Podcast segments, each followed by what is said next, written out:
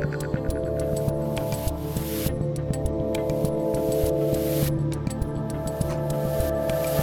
right, people of the internet, I'm Dave Rubin. This is the Rubin Report. It's Friday, which means it's time for another Friday Roundtable extravaganza.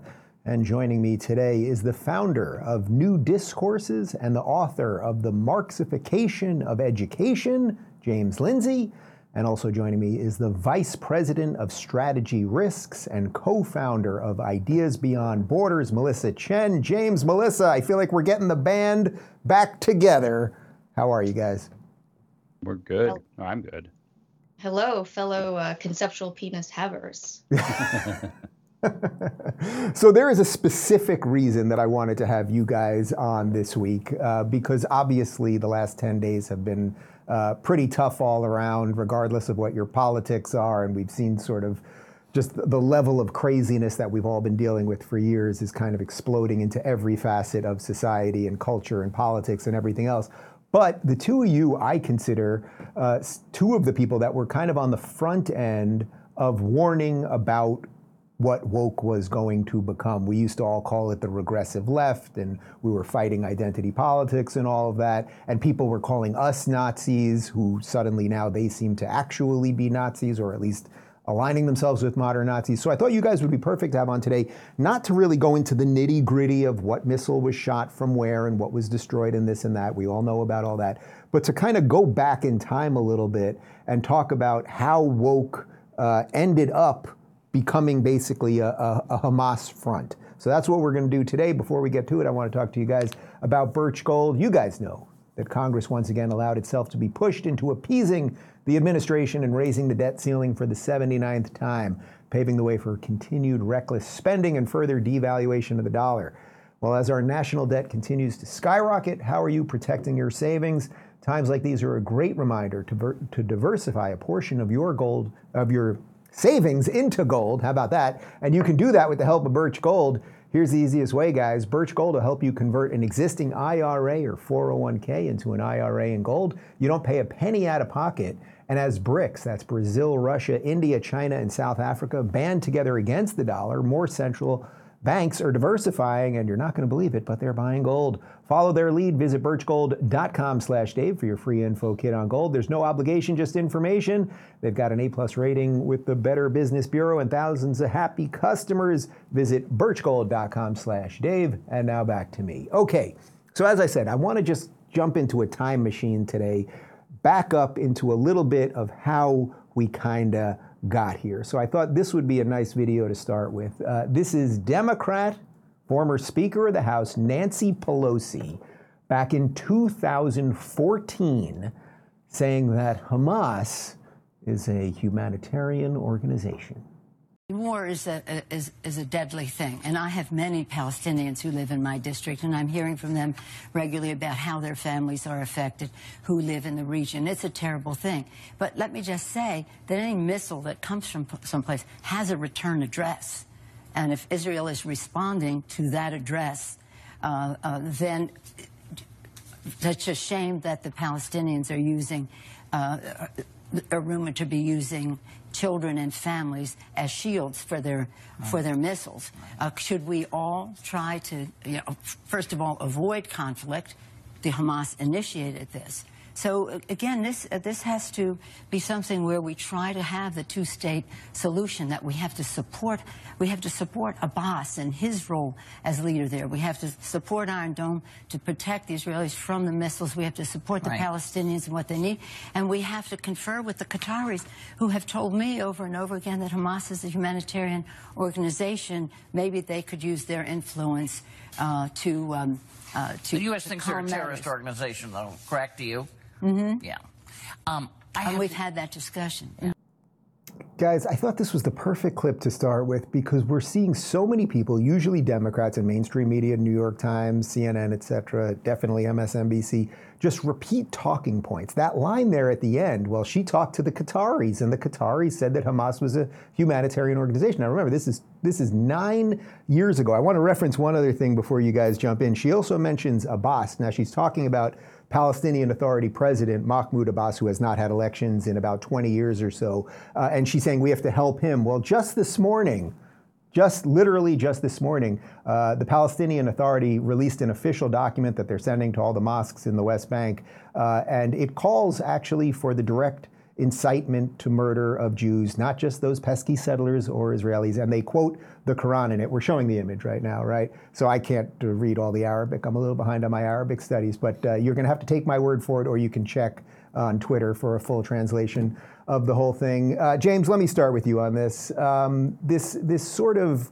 collapse that we've seen of the Democrat Party, the, the abandonment of liberalism, and the running of cover for a lot of the bad guys. I take it you're not very surprised by any of it. I am completely not surprised. Uh, completely not surprised. I mean, if anybody's been actually paying attention to the rhetoric, not just from now, I have to confess, like you don't speak Arabic. I don't speak drunk very well anymore. I left college, so she was pretty cogent there. follow. Yeah, but, back in the day though, she was way more cogent. Yeah. So um, as it turns out, anybody who's been paying attention to what they've been saying, what they've been writing, could have seen the writing on the wall. For example, a lot of people realize that the Democrats and the left in general have been kind of enthralled to this character named Angela Davis, who is kind of a domestic terrorist here in the U.S., openly communist, this kind of stuff. And she said that she was radicalized first when she was at UCLA underneath, or UCSD, one or the other, underneath Herbert Marcuse, the most famous of the neo Marxists. Uh, and then she said she was radicalized the second time when? When she went to Palestine. And so there's been this Palestinian, she's written books about this, there's been this Palestinian. Uh, kind of leftist alliance running for a very, very long time. It's been an undercurrent in the left for this entire time. I was just in George Floyd Square about a week ago, and guess what? There's a mural of Angela Davis. What a big surprise! This is the current of the left, and so if if you studied Mao, as I've unfortunately had the, un, the displeasure of doing, um, Mao said that what he did in the 1940s was he used his formula, his famous formula of unity, criticism, unity, to first concentrate power in the Communist Party and then use that concentrated power to overthrow China in 1949. And this is exactly what I think we've seen progress over the past maybe 15 years. We've watched the very radical fringe within the Democrats consolidate power in the Democratic Party and lurch it into this extremism. And so, as I keep saying on Twitter right now, this is the house that woke built.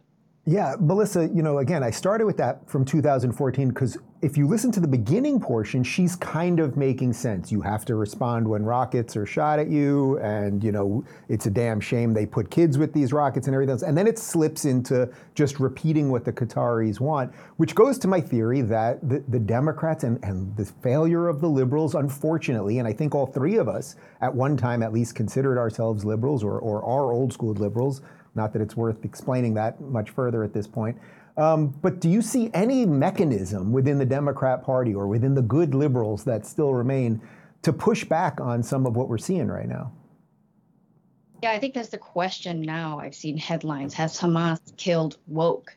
You're starting to see a bit of a realization, especially among like leftist Jews who are progressive, but are suddenly realizing wait a minute, I marched with you you know, f- for Black Lives Matters.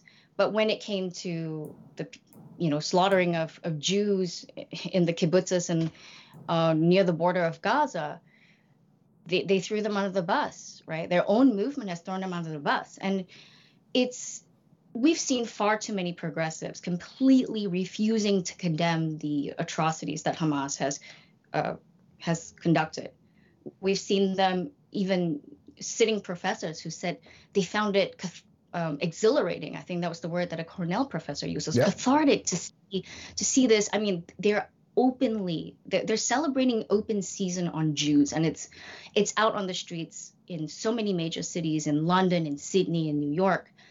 Um, and the reason for this is that wokeness has kind of given um, people a reason to treat any kind of oppressed group as if they're just completely beyond criticism right? So you can't even bring yourself to criticize a, a, a group that is so clearly so clearly just evil personified. And and i think what you saw in pelosi's rhetoric there is just it's just another kind of inclination to to see the good in in these marginalized group and and not take them for its word. I mean, Hamas is quite clearly just ISIS reincarnate.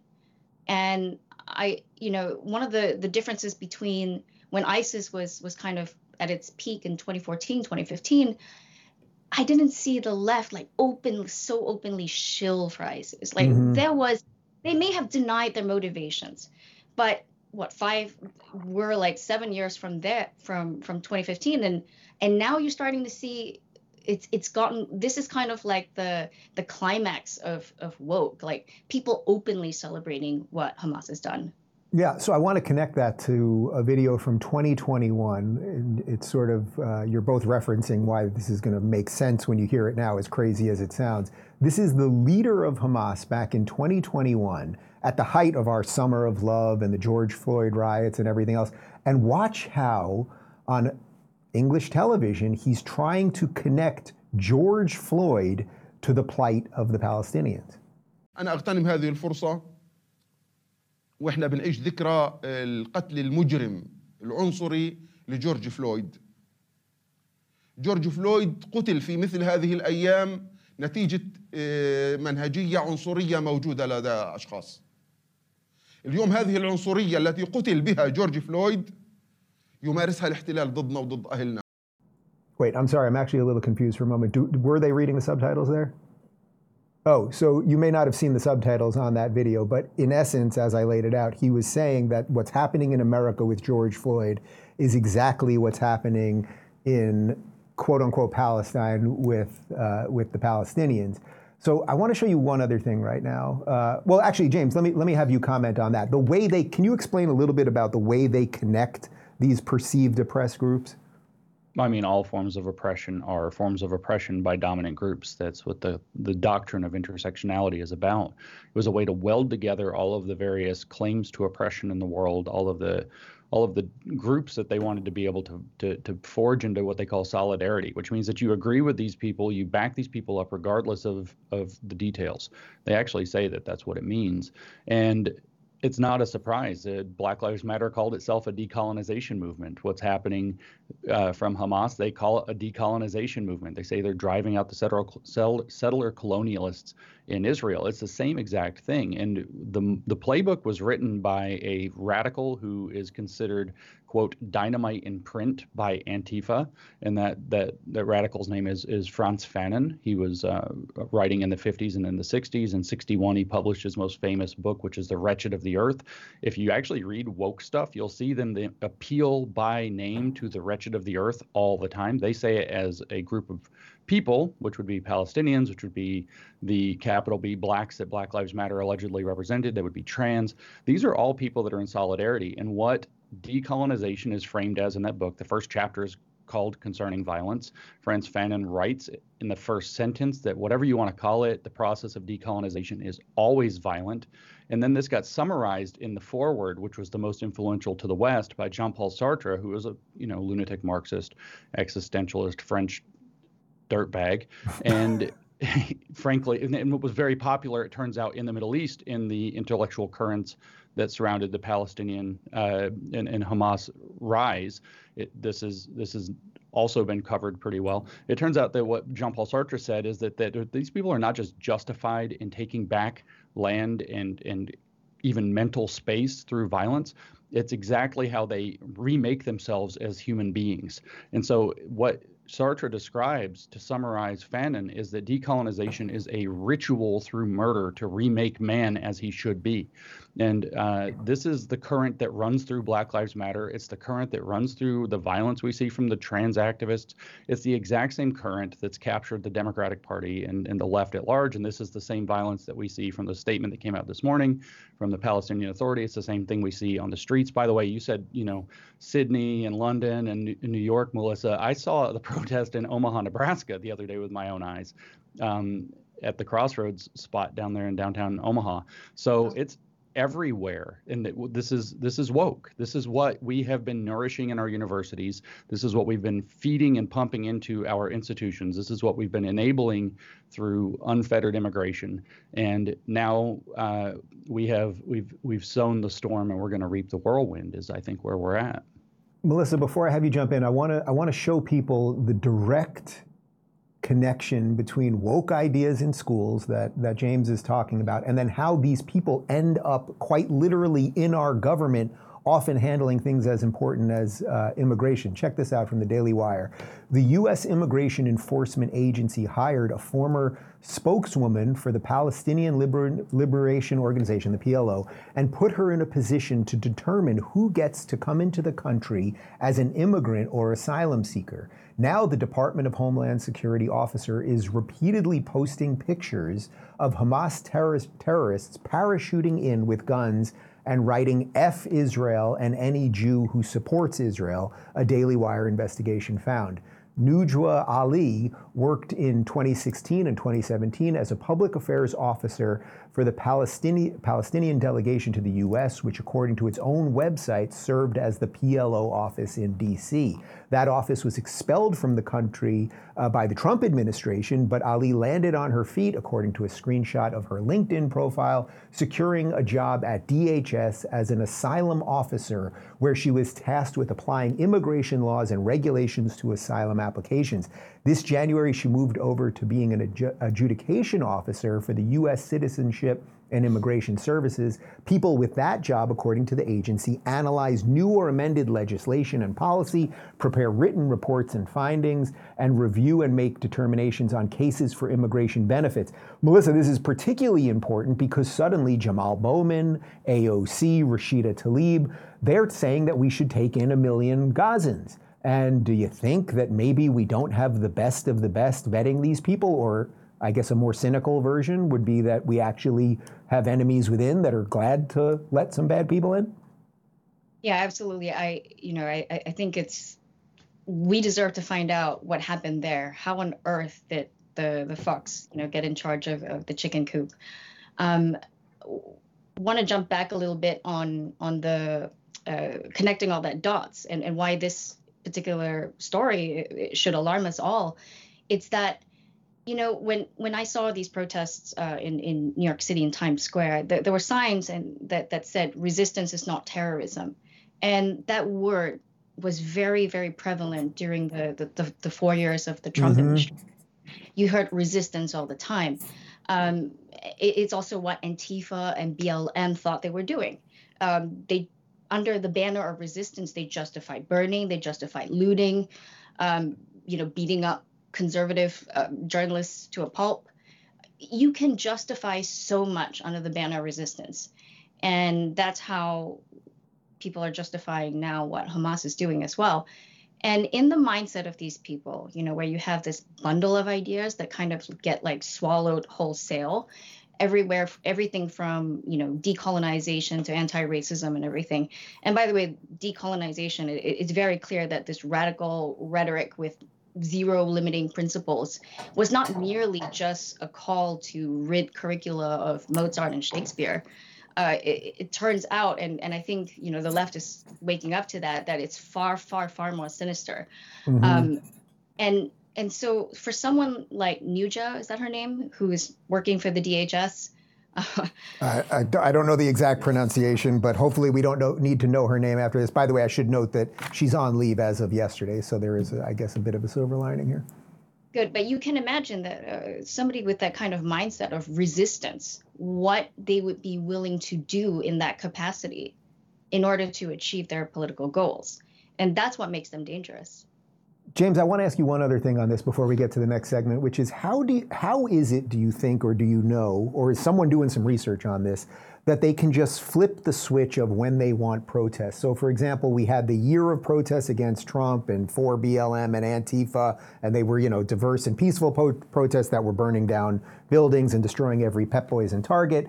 Then it disappears when we get two years of Biden. But then it's basically like overnight they can have high school kids in San Francisco rampaging through the schools screaming free Palestine. These kids have no idea what they're saying, but how is the switch actually flip that ignites all of these kids? Like, is this coordination on freaking? I don't know. I don't know what is this TikTok? Like, what is this? Well, I mean, they do they do identify influencers and, and centers of influence of that kind. I think that's the actual term in the older literature is centers of influence. So in the media, they they ramp up the the messaging on social media in particular. They ramp up the messaging to get the younger people. But uh, within these high schools, they keep putting out the narrative that this is student-led protest, student-led activism, student-led activity. But in fact, in almost every case, I have mm-hmm. a researcher that works for Parents Defending Education that's dug into this, and I'm friends with, and he says in almost every case, you can pull it back to some pro uh, left NGO that is is is telling them it's time to flip the switch. That's putting a few of the kids who are going to go march out and start the thing, and then it's just just like with what we saw with Black Lives Matter. You get a few agitators to start just to take a allegedly peaceful protest and turn it crazy, and the whole thing kind of catches fire because that energy is already there, and people are already kind of primed to do it, and they're they're already fed with the woke ideology. I'll do another connect the dots around you know melissa did the word resistance. Look at the word in the middle of plo liberation. Mm-hmm. what did mm-hmm. mao call his army? The people's liberation army. Herbert marcuse who i mentioned earlier his one of his most influential pieces of writing from 1969 was an essay on liberation. Che guevara led liberation armies. Black lives matter claimed that they were working for liberation. The trans rights activists claimed that they're working for liberation. Liberation is a communist code word and so what you're actually seeing is probably something extremely coordinated that's being fed largely through these different NGOs, but also pressed through the compliant and complicit media. And they can turn on the switch because the people that they need to go do these protests, these activities, these demonstrations are already primed mm-hmm. that once it starts to just join in, it's the right thing to do. Uh, they're afraid that they'll be ostracized by their friends if they don't take part. You, you, we saw the scene in Black Lives Matter where there was the one girl who even said she agreed with Black Lives Matter, who was surrounded by you know 100 some odd people with their fists raised in her face, telling her to raise her fist, and she didn't because it felt compelled, and that became an iconic image there's this sense that you'll be left out, ostracized, lonely, shamed, bullied by your friends, lose your friends group for standing up and not participating in these things. So it's very easy to get momentum going if you just have a small number of agitators willing to go out and do this. And they can be activated by both media, but also, like my friend has dug up, you know, nonprofit uh, activation activities. Right. And any of us can think back to high school and the pressure you're under from friends. And when you talk about that, as our friend Abigail Shrier writes, the social contagion that leads to all of these girls thinking they're boys, it's the same type of social contagion that leads to them chanting for, for genocide, basically. I want to move on and talk a little bit about how this is sort of hitting us also from a, a cultural perspective, not just education and not just our ridiculous politicians. But real quick, guys, let me talk to you about Satellite Phone Store. Uh, you know that fires, hurricanes, and tornadoes can happen almost anywhere, and your cell phone could da- go down as a result, but not satellite phone. Satellite phones will always work because you are carrying your personal cell tower with you everywhere or anywhere you want to go on Earth. Anyone who has a satellite phone in the affected areas of Hawaii, the Nevada desert, Burning Man, for example, has a way to communicate with friends, family, and emergency services. Prepare, prepare for the unexpected. The most secure way to communicate is from a satellite phone to satellite phone. You can't be tracked and no one can listen in on your calls. Even the US military uses satellite phones for secured communication. So here's a deal for you. Visit sat123.com or call 866 320-1884 and use promo code DAVE50 to waive the $50 activation fee. The service is only applicable to those in the USA. Again, just visit sat123.com and use promo code DAVE50 to waive the $50 activation fee or call 866 320 1884. And now back to us. All right, so I want to show a little bit of how all of this wokeness that leads to this bizarre guilt and an incapacitated group of people who seemingly can't step up against a bunch of 15 year olds who don't know what they're protesting about, uh, how it's been pushed on us virtually at every level. There is a girl by the name of Saira Rao. Uh, she is, she's, I suppose, big on Twitter as one of these anti racist people, although everything that she writes out uh, is seemingly racist. She's a, she considers herself an American radical political activist. So, of course, she got a TV show. Uh, the TV show is called Race to Dinner. And yes, it's as bad as you think. Take a look. You actually, Margaret, you didn't say yours. What?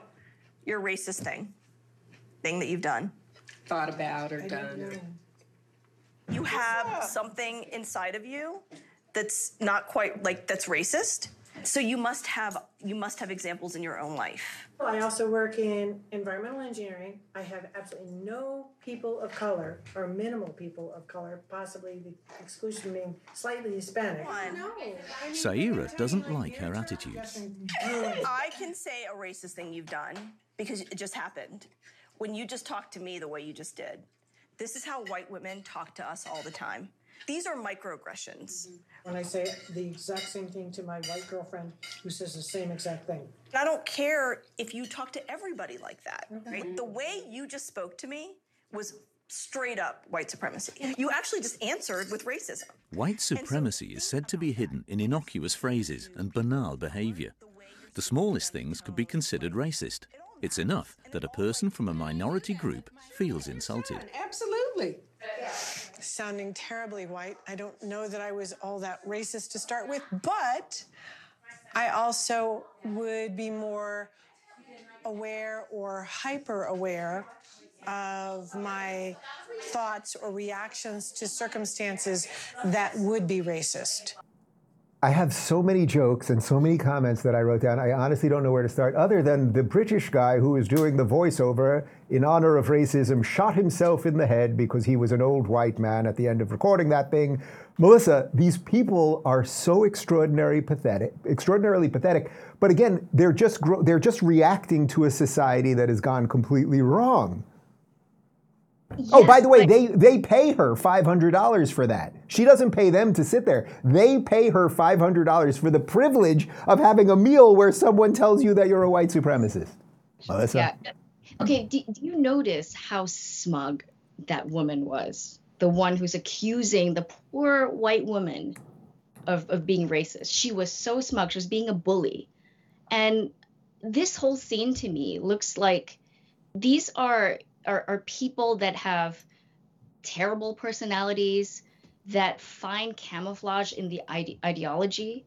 Like she's just using this ideology to kind of bully this woman and to talk to her in a way that's just, you know, feeding her own narcissism. It seems like to me. I mean, James probably knows more about this kind of phenomenon, but but that's just what it what it what it seems like it, it is to me. That that it just gives you a license to treat others, which with cruelty, with such viciousness. Am I, and, am I right? And it's it's just evil. Like it's just it's James, please. It's just patently evil.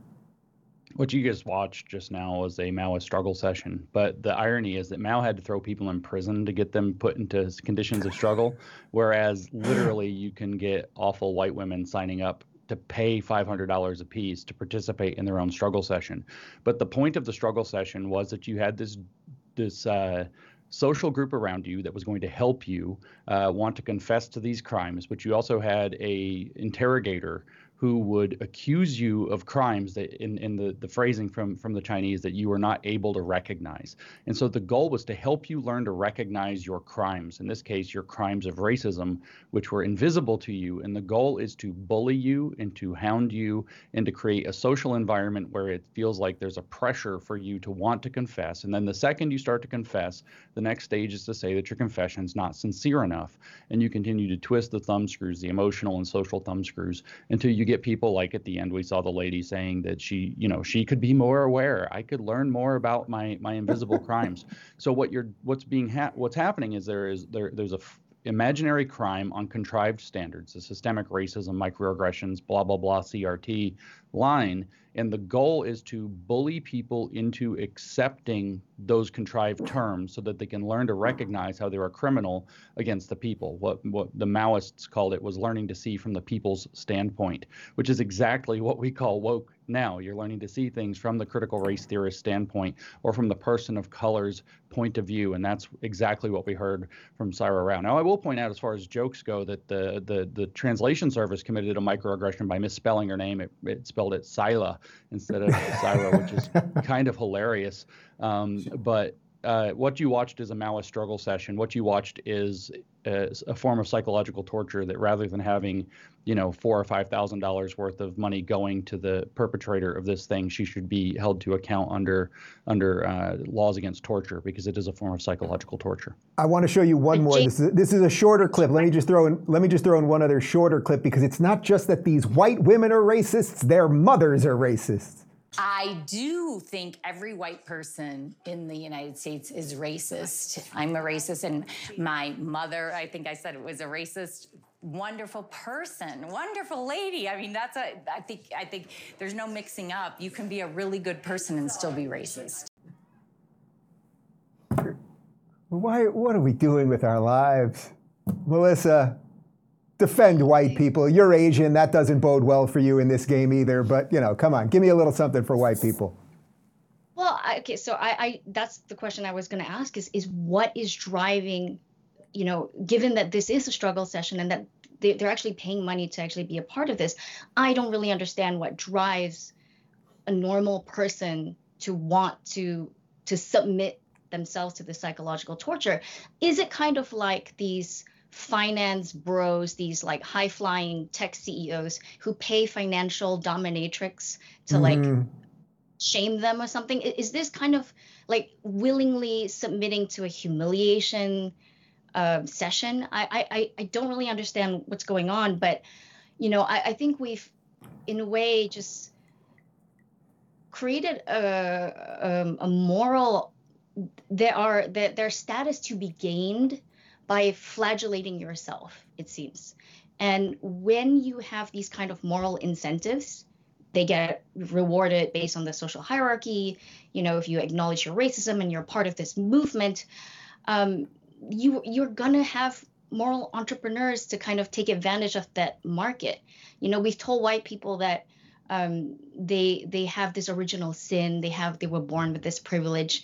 And so kind of to redeem themselves and to to regain their moral status in society it seems like this is what they must do.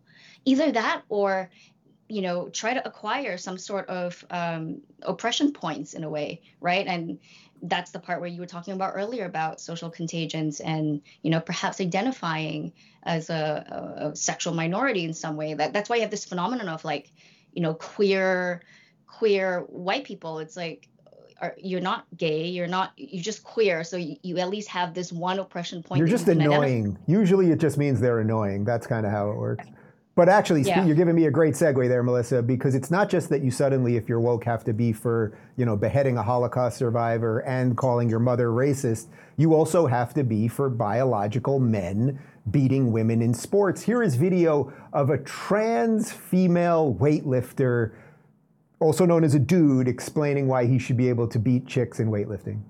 What is it to be a woman? yeah. Um, so I don't think it's a good question. I don't because I think people want it to be objective and clear and there to be clear criteria. And I think that's impossible. And I think we need to accept that. And I think that's a difficult thing to accept. Gender is more beautiful and more complex than what is a man, what is a woman. So, who are women? The people who say they are, I think, is the easier way to go about it.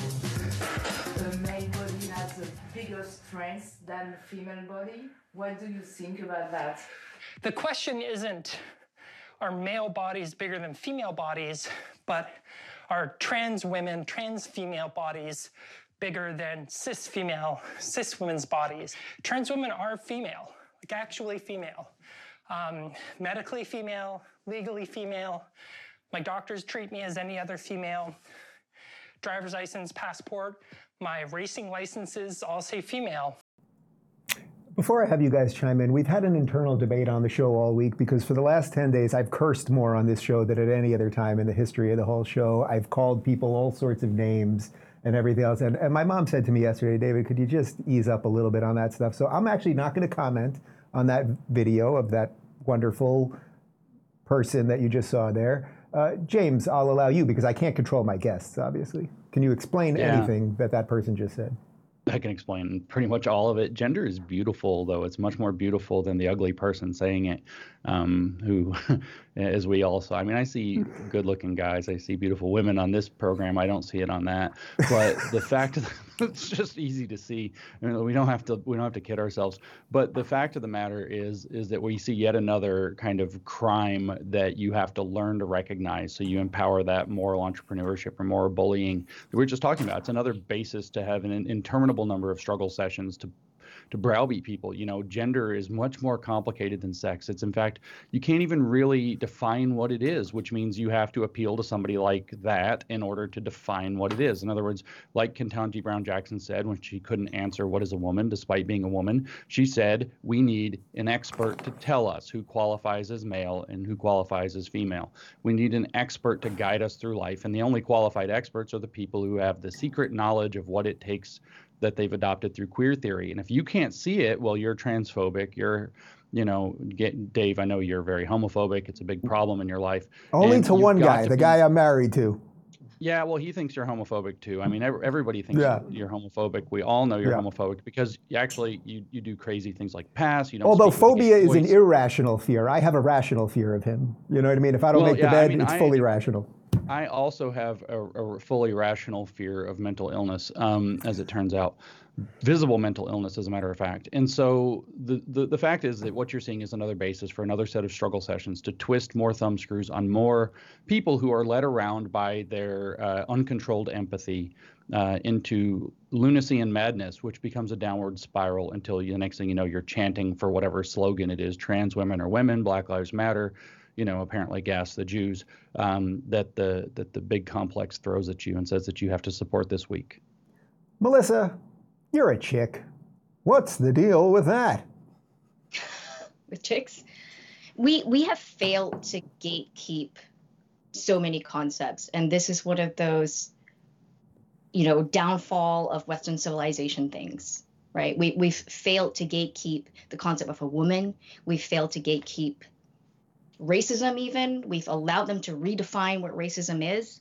And all these concepts that we've just like expanded and and not try to assert. No that is just because you feel like a woman as sh- this person said in the clip doesn't mean you're a woman. There, there is a meaning to that.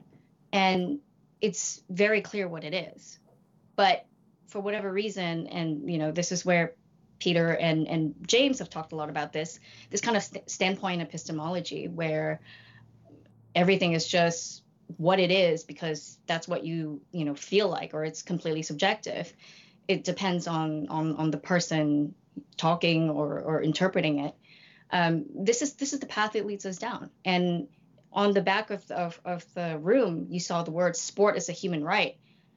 No this is not about sport this is that's a corruption of what this issue is this is about this is about about women's leagues and whether or not men deserve to be in these spaces, whether or not men deserve to be, um, you know, in contact with, with women in prisons and um, competing in, in contact sports where women's skulls could get bashed. I mean, the stakes are very high.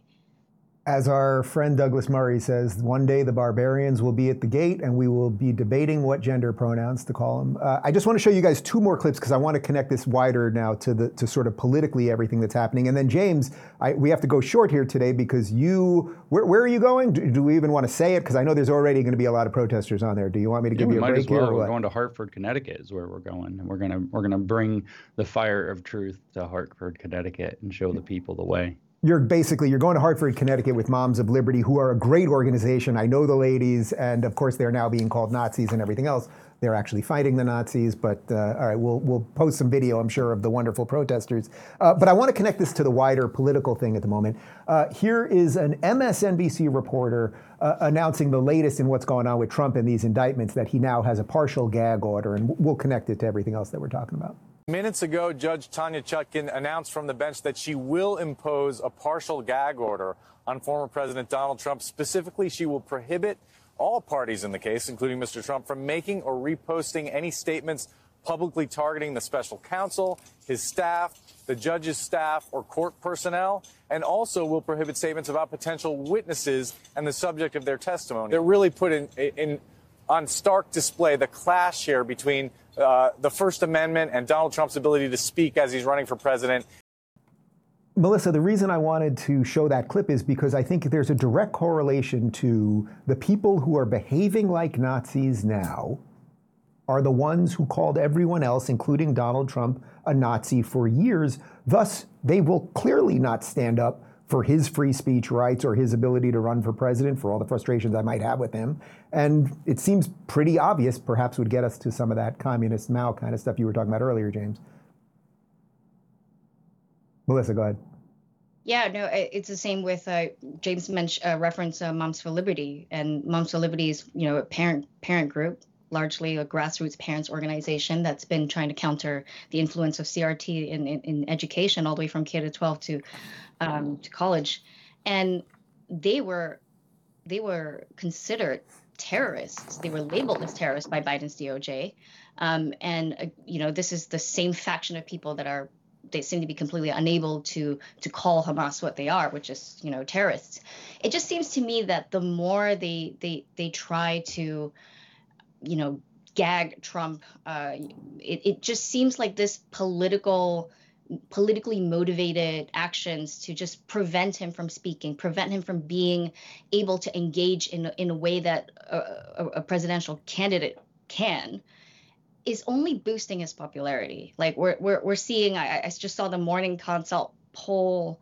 Um, in head to head with Biden in swing states like Arizona and Georgia and, and Michigan, Trump is actually leading. Um, and so the more they try to do this, the more they try to call somebody, you know, a Nazi and you know, white supremacist when there clearly isn't any evidence, he becomes a martyr for for the cause, and and people start seeing that, and they're like, wait a minute, that's not what's going on here, and so they they react and they say, you know what, you're calling my guy this, you're calling us this. I mean, it was extended to all Trump Trump supporters. I mean, that was the whole point about, uh, you know, the, the the four years of, of Trump. It's like anyone that was remotely that they could expand that concentric circle of to, to tar with the label of Nazi white supremacist bigot, they got tarred.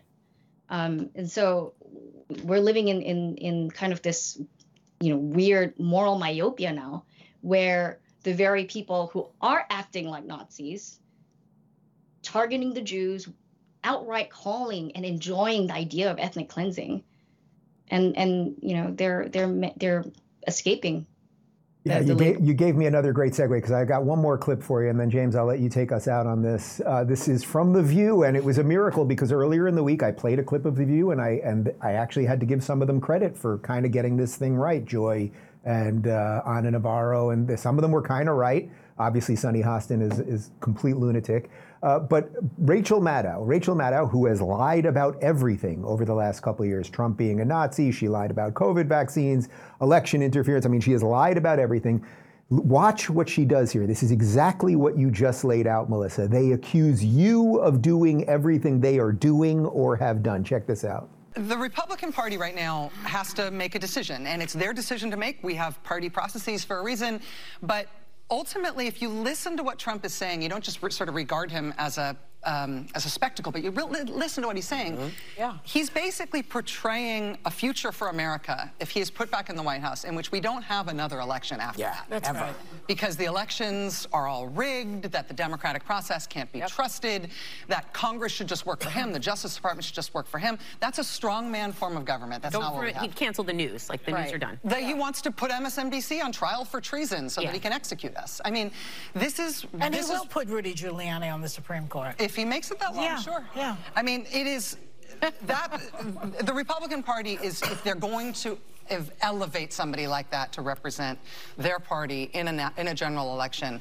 Not only do we have a 50-50 shot of him being back in the White House, any major party nominee has a 50 party yeah. a 50% right. shot, but the Republican Party will have to reckon with that for the till the end of time mm -hmm. in terms of what they did to this country. Wow everything she said. I mean, she spent four years claiming that Trump was an illegitimate president. All of the COVID stuff, everything else. By the way, I think Rudy actually would be quite a good Supreme Court judge. I don't think anyone's really, well, I can't say anyone. I certainly don't think uh, that his uh, legal mind uh, is not worthy of that.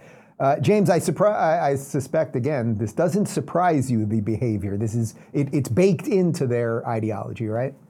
Yeah, well, the iron law of projection never, of woke projection never misses. The it, it, it's an iron law. They always tell you what their intentions are. It's one of the best heuristics to guess what they have up their sleeve. And Rachel Maddow should have just scared the crap out of virtually everybody in the country that understands that they're telling you what their plans are when they project them onto their enemy. But what we were watching here, I can connect all this back to Mao again. What we just saw with Trump with the gag order. Um, Mao said in 1957, he gave a speech called On the Correct Handling of Contradictions Among the People. He defined the people and the enemies of the people, said we have to start there. The people, he said explicitly, are those that support the building of socialism. So, in other words, his movement would be woke today, everything that goes with it. The enemies of the people are everybody who doesn't support that. That would be Donald Trump today, for one example. And what he says is that the dictatorship of the people that he was establishing, which is a democratic process apparently is going to he called it democratic centralism is going to to to use the the dictatorship the power of the dictatorship on the enemies of the people. And he specifically says that the things that it will do is revoke for a time their right to speak and the right to vote and so he explicitly says there, that there will be censorship and disenfranchisement.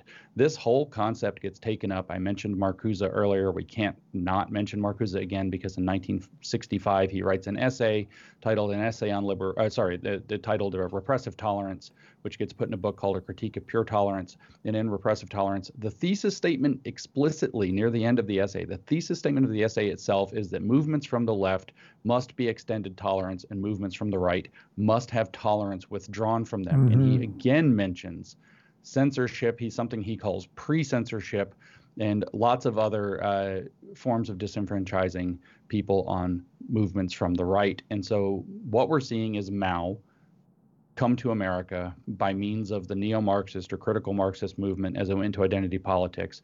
It's silencing people like Trump. It's fully on on display with all of the movements we talked about, whether it's BLM, whether it's a trans women in sports, whether it's uh, this crazy stuff from Hamas and the support that we're seeing from every woke university and every major city and Democratic politicians.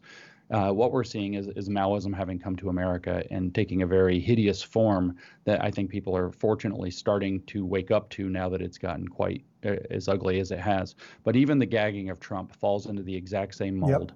Yep. Um, and we will, we should expect that what Rachel Maddow just said everything is exactly she she did a gigantic confession about everything that they plan to bring from their side if we are uh, ineffective in, in standing up to stop them. Well, Melissa, now that James has freaked everyone out before the weekend, uh, I ask you to end us on a positive note somehow. Give me the give me the silver lining. I think there's partly a silver lining related to some of the lefties finally coming around, as you referenced earlier. But but is there anything else that we can look at right now uh, that might give us a little hope in the midst of this? Yes, uh, it, it, looks like you know donors have been pulling their funding from Harvard and UPenn and all these endowments of big universities, um, that were not clear on on denouncing it, and it was a very low bar right? All you have to do is just kind of denounce hamas. Like you can still support the palestinian cause if you wanted to still kind of do both sides but at least denounce hamas. Like that was such a low bar that mm-hmm. our presidents couldn't even do. And and it, the student groups that had all signed these letters, it seems like there's a lot of backpedaling now because firms won't hire them. And so we're starting to see backlash, corporate America, billionaires, you know, investor types. Um, so I, I, think people have woken up. Um, let, let's see, you know, how um, whether this continues, whether or not there's more of a snowball effect. Uh, like what what other what other domains in American society are going to be are going to be affected by, by this. Well, I thank you guys. I'm proud to be in this fight with you for a long time, and unfortunately, this fight ain't, going anywhere, so we will do this again. Uh, James, I wish you good luck with the gender queer two spirit Hamas supporters uh, today, so uh, bon voyage. Melissa, I'll see you soon. And for everybody else, we've got a post game show in about 37 seconds at rubinreport.locals.com. That was my impression of the British guy who shot himself after the thing. Okay, see you, everybody.